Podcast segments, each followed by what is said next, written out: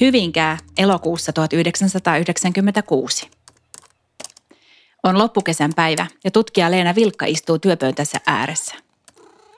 Aurinko paistaa sisään. Kissa hyppii tuolin selkänojalta pöydälle ja takaisin. En pyri olemaan poleeminen, Leena Vilkka kirjoittaa ja jatkaa. Enkä pyri lukijani tunneperäiseen vaikuttamiseen. Vilkka tietää, että kirja, jota hän juuri viimeistelee, herättää voimakkaita tunteita. Niitä herättää jo kirjan nimi, Eläinten tietoisuus ja oikeudet. Lukijaa pitää jotenkin valmistella, Vilkka miettii. Ihan kirjan alkuun on naputettava taustaa. Sehän on melkein kuin lukuohje. Hän miettii itsekseen ja jatkaa naputtelua. Jos kirja herättää voimakkaita emootioita, lukijan on ehkä syytä ottaa omat mielenliikkeensä tarkastelun alle. Hmm, riittääkö se? Entä jos joku lukee kirjan vain vihatakseen? Vilkka päättää kirjoittaa. Sellaiselle mahdolliselle lukijalle, jonka ennakkoasenteena on näkemys, että käsittelen vääriä asioita vääristä lähtökohdista päätyen vääriin lopputuloksiin, voin vain todeta, että hän kuluttaisi varmasti aikansa paremmin jossain muussa askaressa kuin kirjani parissa. Noin. Noin se on kirjoitettava. Vilkka hörppää kahvia ja allekirjoittaa esipuheen. Hyvinkäällä elokuussa 1996, Leena Vilkka. Mä oon aloittanut P-gradu-työni eläinten oikeuksista ja se valmistui 1988. Ja se oli toki se aikakausi, jolloin sellaista ei ollut olemassakaan. Että sitä ne poffatkin käänteli sitä mun kadua ees taas ja miettivät, että onko tämä edes mitään.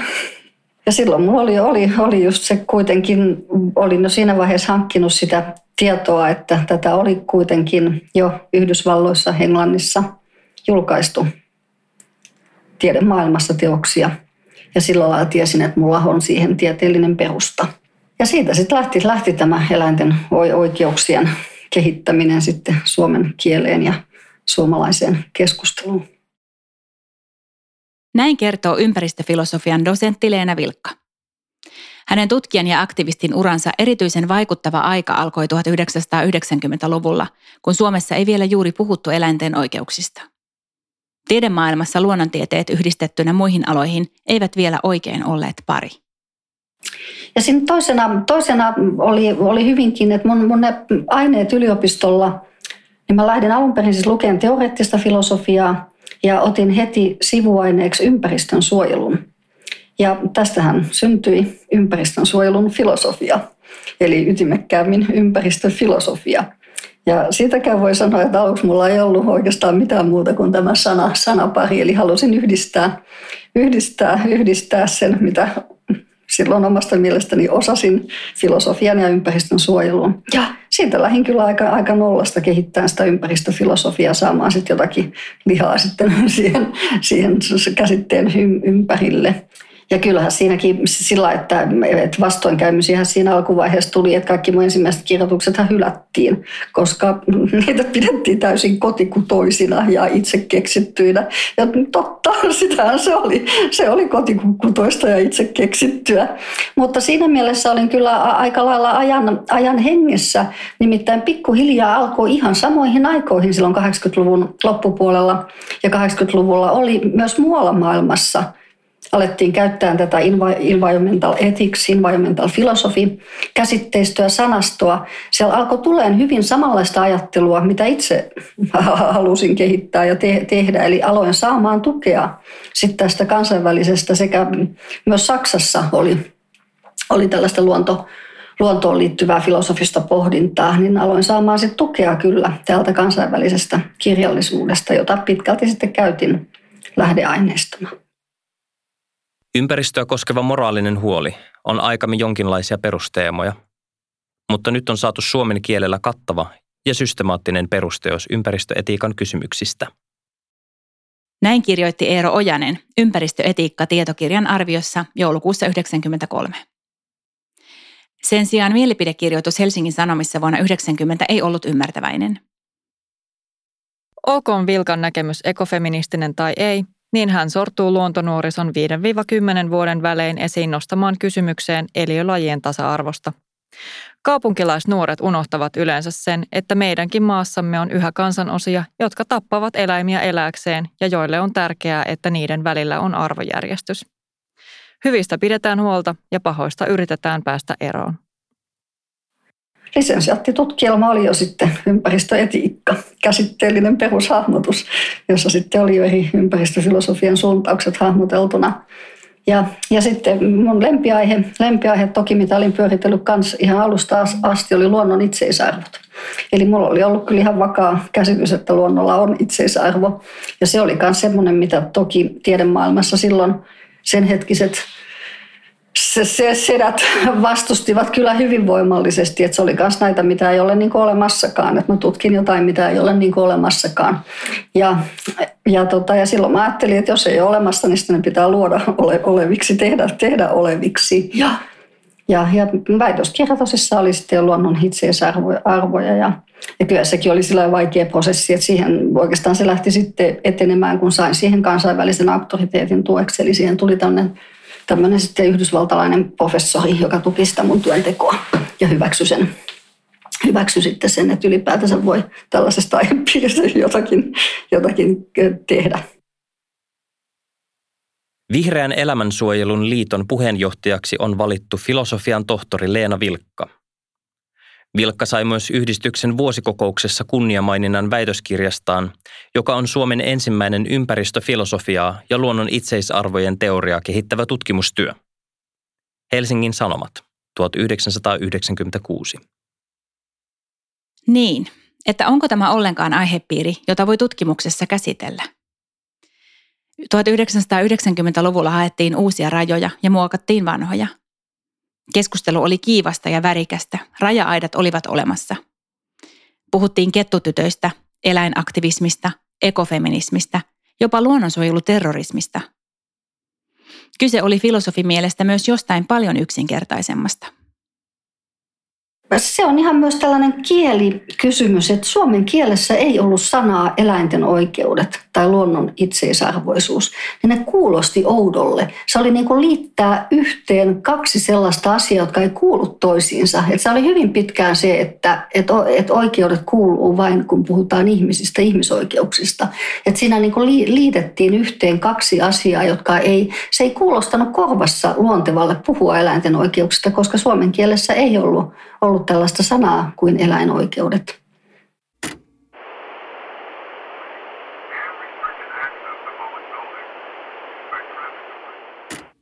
TV-ohjelman grafiikka on yksinkertaisesti vanhan näköinen. Se on vuodelta 1993. Studion lavasteet ovat värikkäät. Niissä on vihreää, punaista, keltaista ja sinistäkin.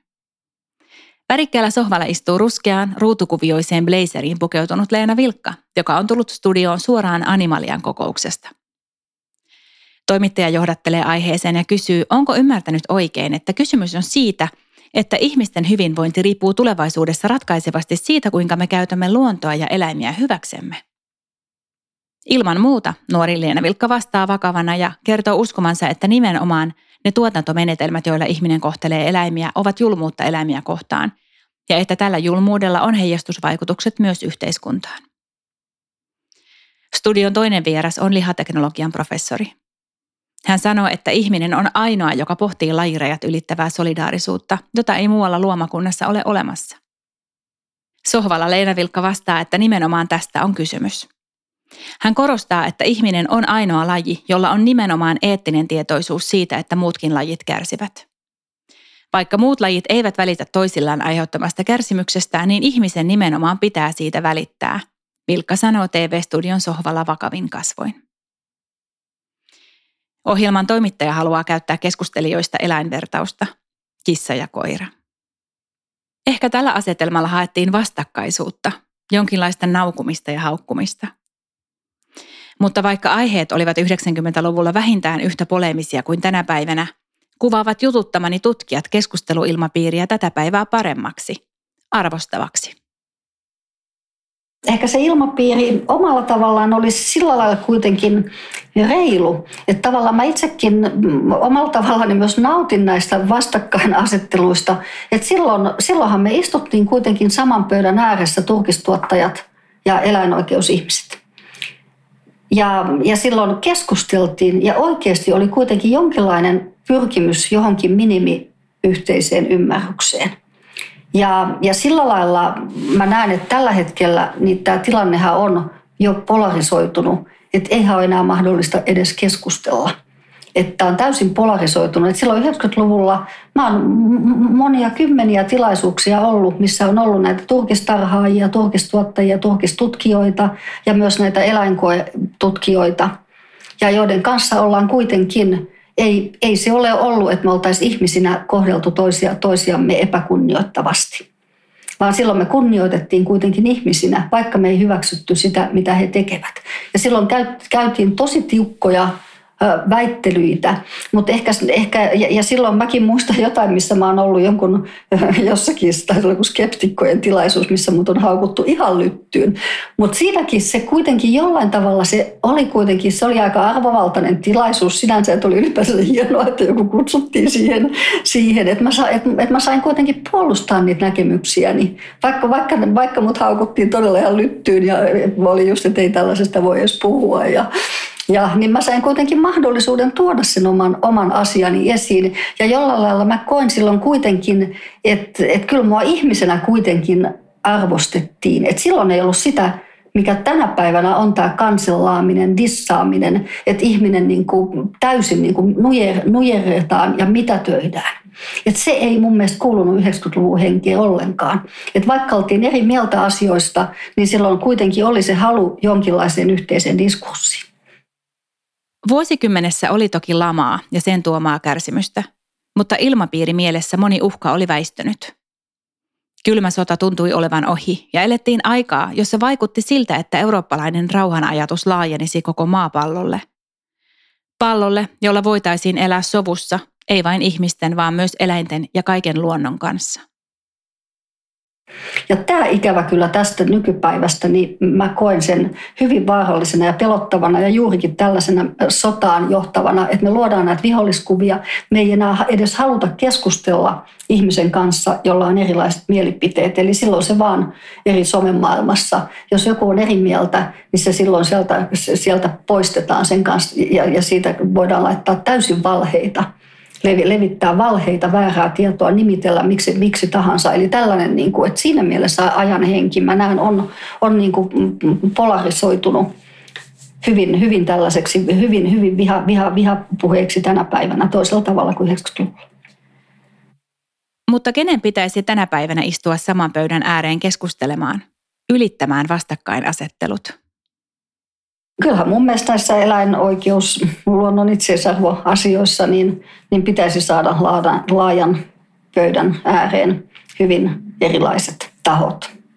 Ja, ja sitä mä en tiedä, että onko se mahdollista tällaisessa toisiaan kunnioittavassa ilmapiirissä vai onko ne todella niin lukkiutunut ne, että puolustetaan vain sitä omaa eikä edes kuunnella, mitä toinen sanoo.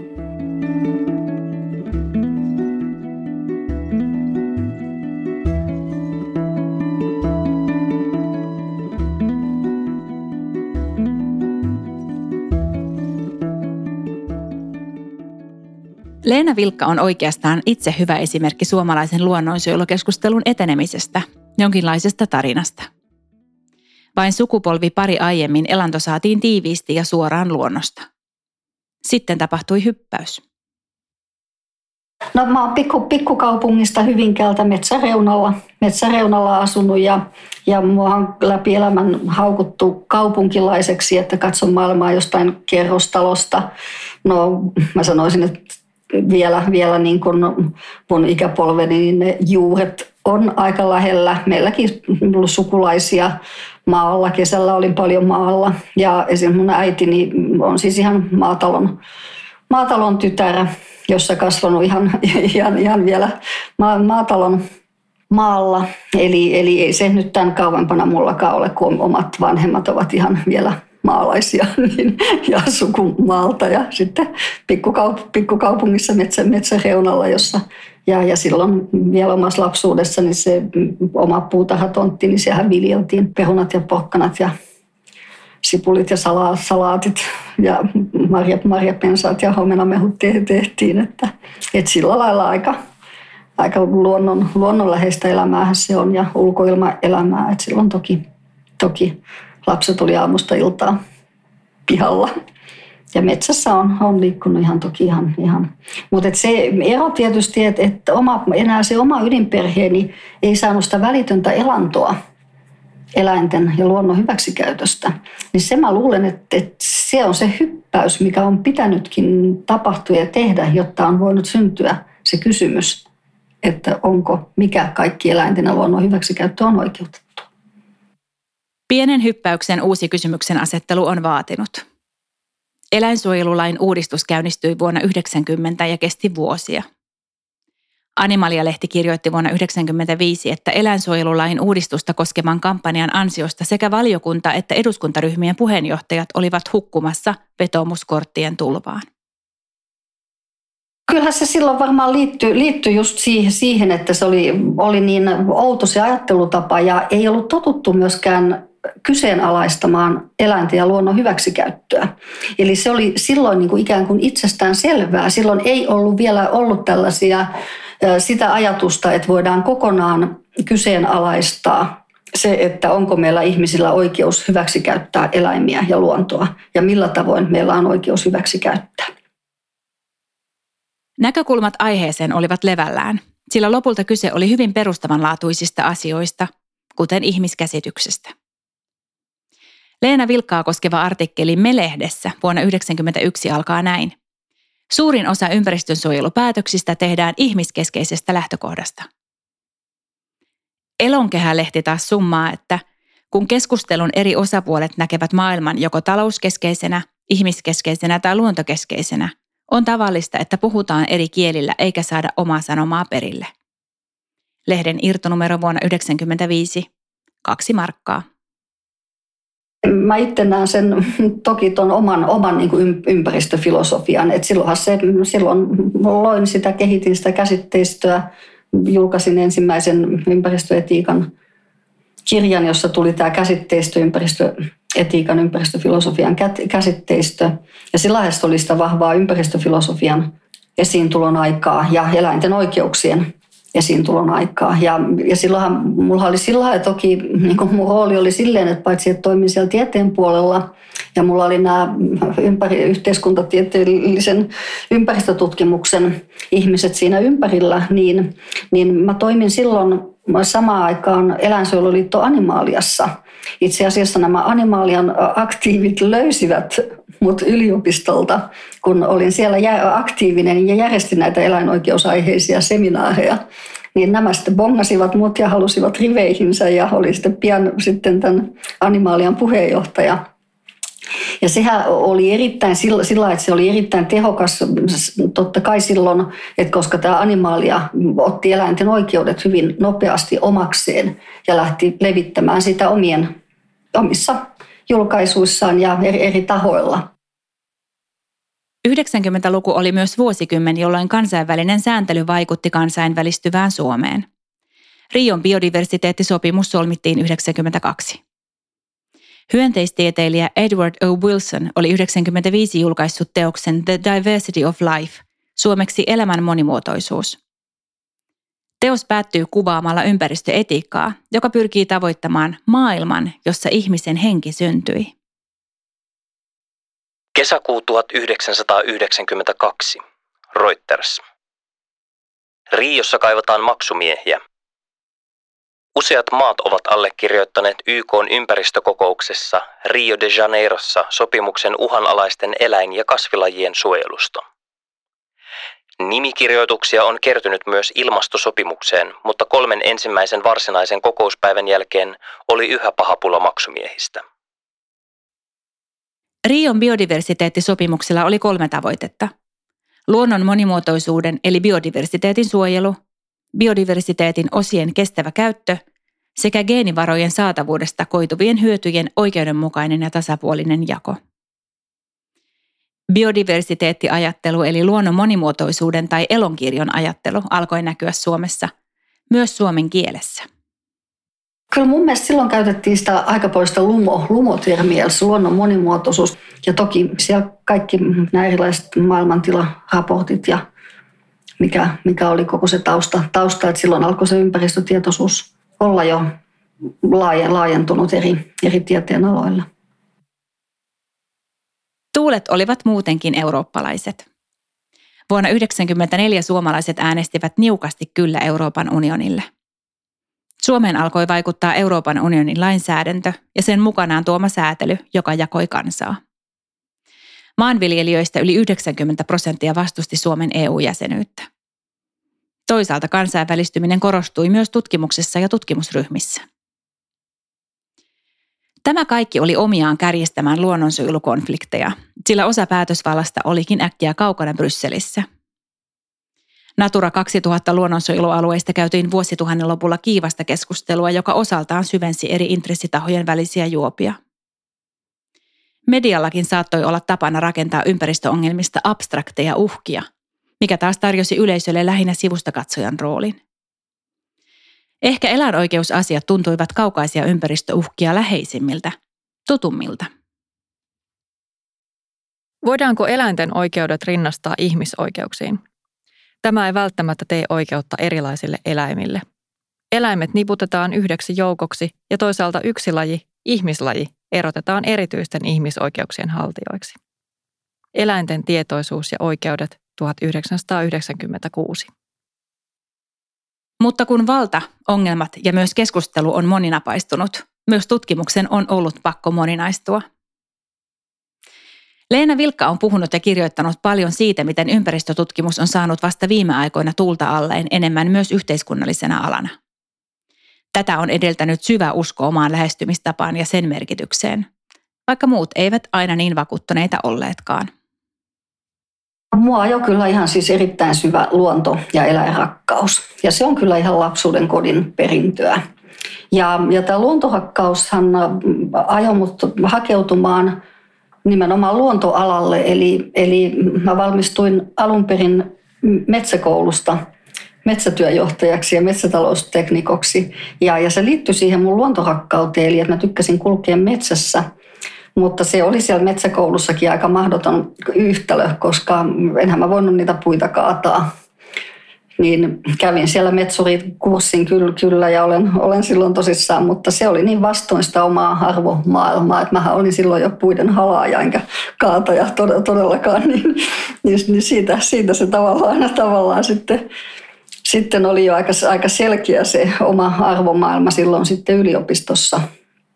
Ja silloin just ympäristön suojelu oli se, mihin tunsin sitä voimakkainta vetoa. Ja silloin oli toki, liittyi myös toki siihen vihreän liikkeen syntyvaiheisiin Suomessa. Että olin siinä itse hyvin aktiivisesti mukana silloin. 90-luku oli myös monenlaisten ympäristöalojen nousuaikaa Suomessa. Perinteistä luonnonsuojelua oli harrastettu jo 1800-luvulla, mutta askel kerrallaan luonnonsuojelututkimus alkoi muuttua luonnon monimuotoisuuden laajemmaksi ja kansainväliseksi tutkimukseksi. Tuolloin alettiin ymmärtää, että kysymykset eivät ole vain biologisia tai vain ekologisia, vaan liittyvät olennaisesti politiikkaan ja päätöksentekoon ja sitä myöten ihmiseen itseensä. Myös rahoituksen jakamisessa on kyse arvostuksen lisäksi luokittelusta ja näkökulmien moninaisuudesta. Esimerkiksi Leena Vilkka koki tutkimusrahoituksella saaneensa filosofisille pohdinnoilleen ei enempää eikä vähempää kuin ympäristötutkimuksen statuksen. Ja, ja silloinhan oli 90-luvulla, se oli toki myös tämän yhteiskuntatieteellisen ympäristötutkimuksen aikakautta, jolloin esimerkiksi just nämä, mun aiheet, niin näitähän oli, että kyllä mä sain sen kuulla, että mun pitäisi mennä sinne, että jos mä oon kiinnostunut eläimistä ja luonnosta, niin sun pitäisi mennä sinne biologian puolelle. Ja ja, ja se ei, ei nähty sitä, tai sitten se nähtiin, että ne on jotain tällaisia vaan jotain tämmöisiä tunneilmaisuja. Ja et, et että se koettiin hyvin, että se on tämmöistä hyvin tunnepuhetta, huuhaata, että sitä ei, ei, ei mielletty. Että sitten se oli, että okei, sä oot filosofi, mutta sitten se, kun mä käsittelin luontoon ja eläimiin liittyviä kysymyksiä, niin se koettiin, että se on vain jotain mielipidettä, huuhaata tai tunnepuhetta, eikä nähty, että sitä voi tehdä, voi tehdä ihan samalla tieteellisesti kriteereiden mukaisesti. Ja, ja, ja tähän, tähän liittyy toki, että samaan aikaan myös muissa, muissa yhteiskunnallisissa aloissa, historiassa, sosiologiassa, yhteiskuntatieteissä aika laaja-alaisesti kiinnostuttiin ju, juurikin pikemminkin siitä ihmisen roolista ympäristön suojelussa.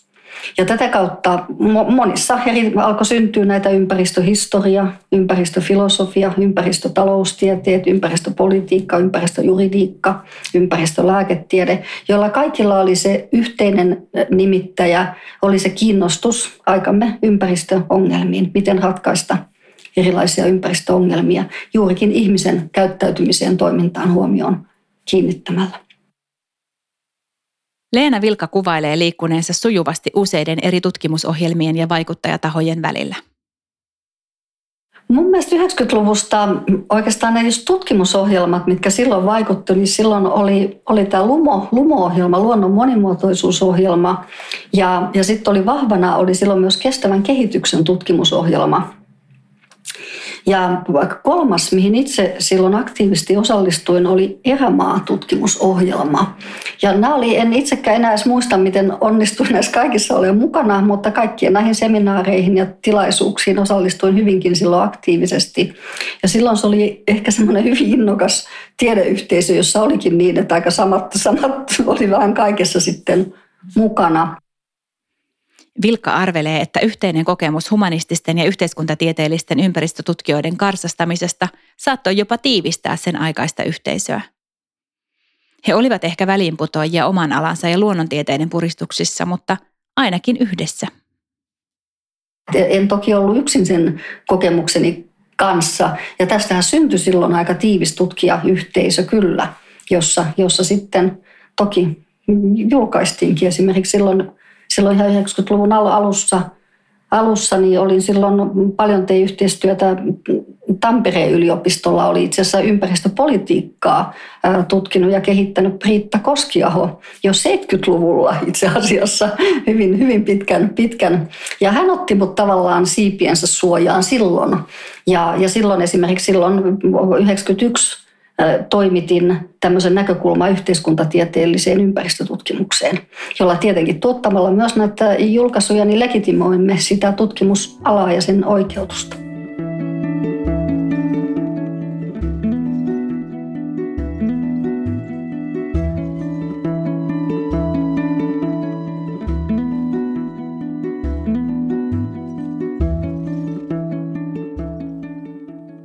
Jos eläinten oikeuksista ja luonnon monimuotoisuudesta opittiin puhumaan kolme vuosikymmentä sitten, viekö sodan kaltainen kriisi meidät uudelleen alkupisteeseen? Leena Vilkka ei usko tähän. Esimerkiksi Ukrainassa ihmiset ovat paineet sodan jaloista lemmikit mukanaan, ja eläinten hyvinvoinnista on kannettu huolta siinä missä ihmistenkin. Kerran opitut asiat, luodut käsitteet ja synnytetyt tavat katsoa maailmaa ovat tiukasti meissä ja arvoissamme kiinni, Vilkka uskoo olevaksi tullutta ei saa enää olemattomaksi. Siinä on tapahtunut se, sanotaan, että ihan sama, että, että, että kun on orjuus kyseenalaistettu aikanaan, niin eihän siihen enää sitten ole pala, niin kuin palaamista. Ei me voida enää niin kuin palata takaisin. Ja nyt voi sanoa, että kun eläinten oikeudet on luotu, keksitty, kehitetty pitkälle, ne on jo olemassa, niin ei ne yhtäkkiä häviä ne menee vaan, että sillä lailla se kehitys menee koko ajan eteenpäin ja myös tämä eettinen kehitys menee eteenpäin. Että, että en, en mä usko, että siinä tulee isoja takapakkeja. Sen takia just, että ei me voida yhtäkkiä palata orjuuteen ja palata äärimmäiseen eläinten rääkkäykseen. Että me ollaan kuitenkin luovuttu näistä äärimmäistä, äärimmäistä eläinten rääkkäysmuodoista, että enää tämmöistä avointa julmuutta eläimiä kohtaan eläinten kiduttamista ei länsimaissa hyväksytä. Luonnon monimuotoisuuden ja eläinten ja luonnonoikeuksien hahmottamista ei siis voi perua, kun ne on kerran ymmärretty. Leena Vilkka uskoo, että olemme menossa kohti henkistä ja hengellistä yhteyttä luontoon ja eläimiin. Kohti laajempaa ymmärtämistä ja käsitteellistämistä. Mä itse ajattelen, että ihminen on pohjimmiltaan myös henkinen ja hengellinen. Ja samalla lailla mä ajattelen, että luonto ja eläimet on pohjimmiltaan henkisiä ja hengellisiä. Ja me voidaan silloin kohdata hyvin syvällisesti luonto ja eläimet, metsän puut siellä sillä tasolla, henkisellä ja hengellisellä tasolla. Niin mä kyllä ajattelen sillä lailla, sillä lailla, että ihminen ei voi siinä mielessä paeta sitä henkisyyttä ja hengellisyyttä, koska se on ihmisen ominaisuus. Ja se on myös siis niin kuin vähän maailmankaikkeuden ominaisuus.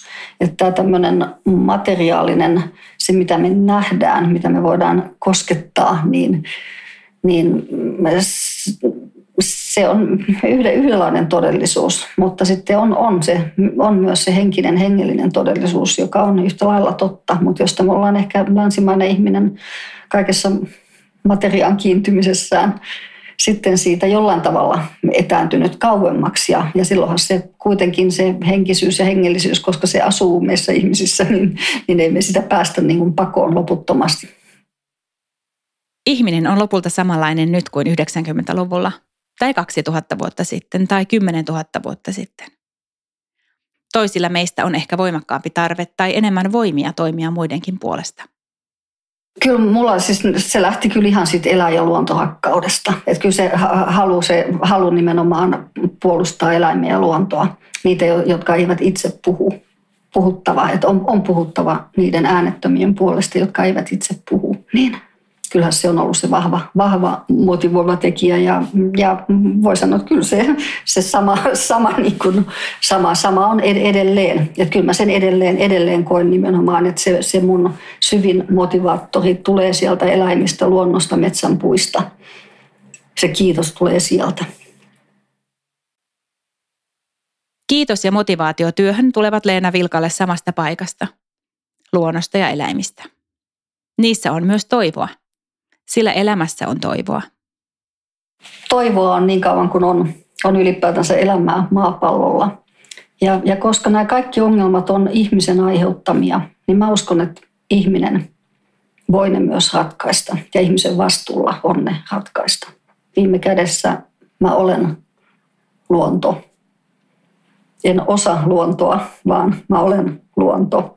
Eli se voimakas samuus, yhteys samoin jopa samoin ajatteleminen, ajatella samoin metsän, kasvien, puiden, eläinten kanssa.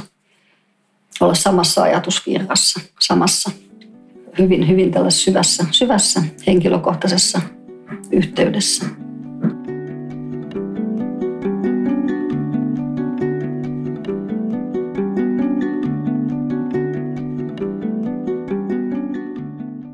Seuraavassa jaksossa siirrytään uudelle vuosituhannelle ja Uutelan metsiin. Akateemikko ja ilmakehätutkija Markku Kulmala kertoo, miksi hän haluaa haastattelut useimmiten juuri metsään.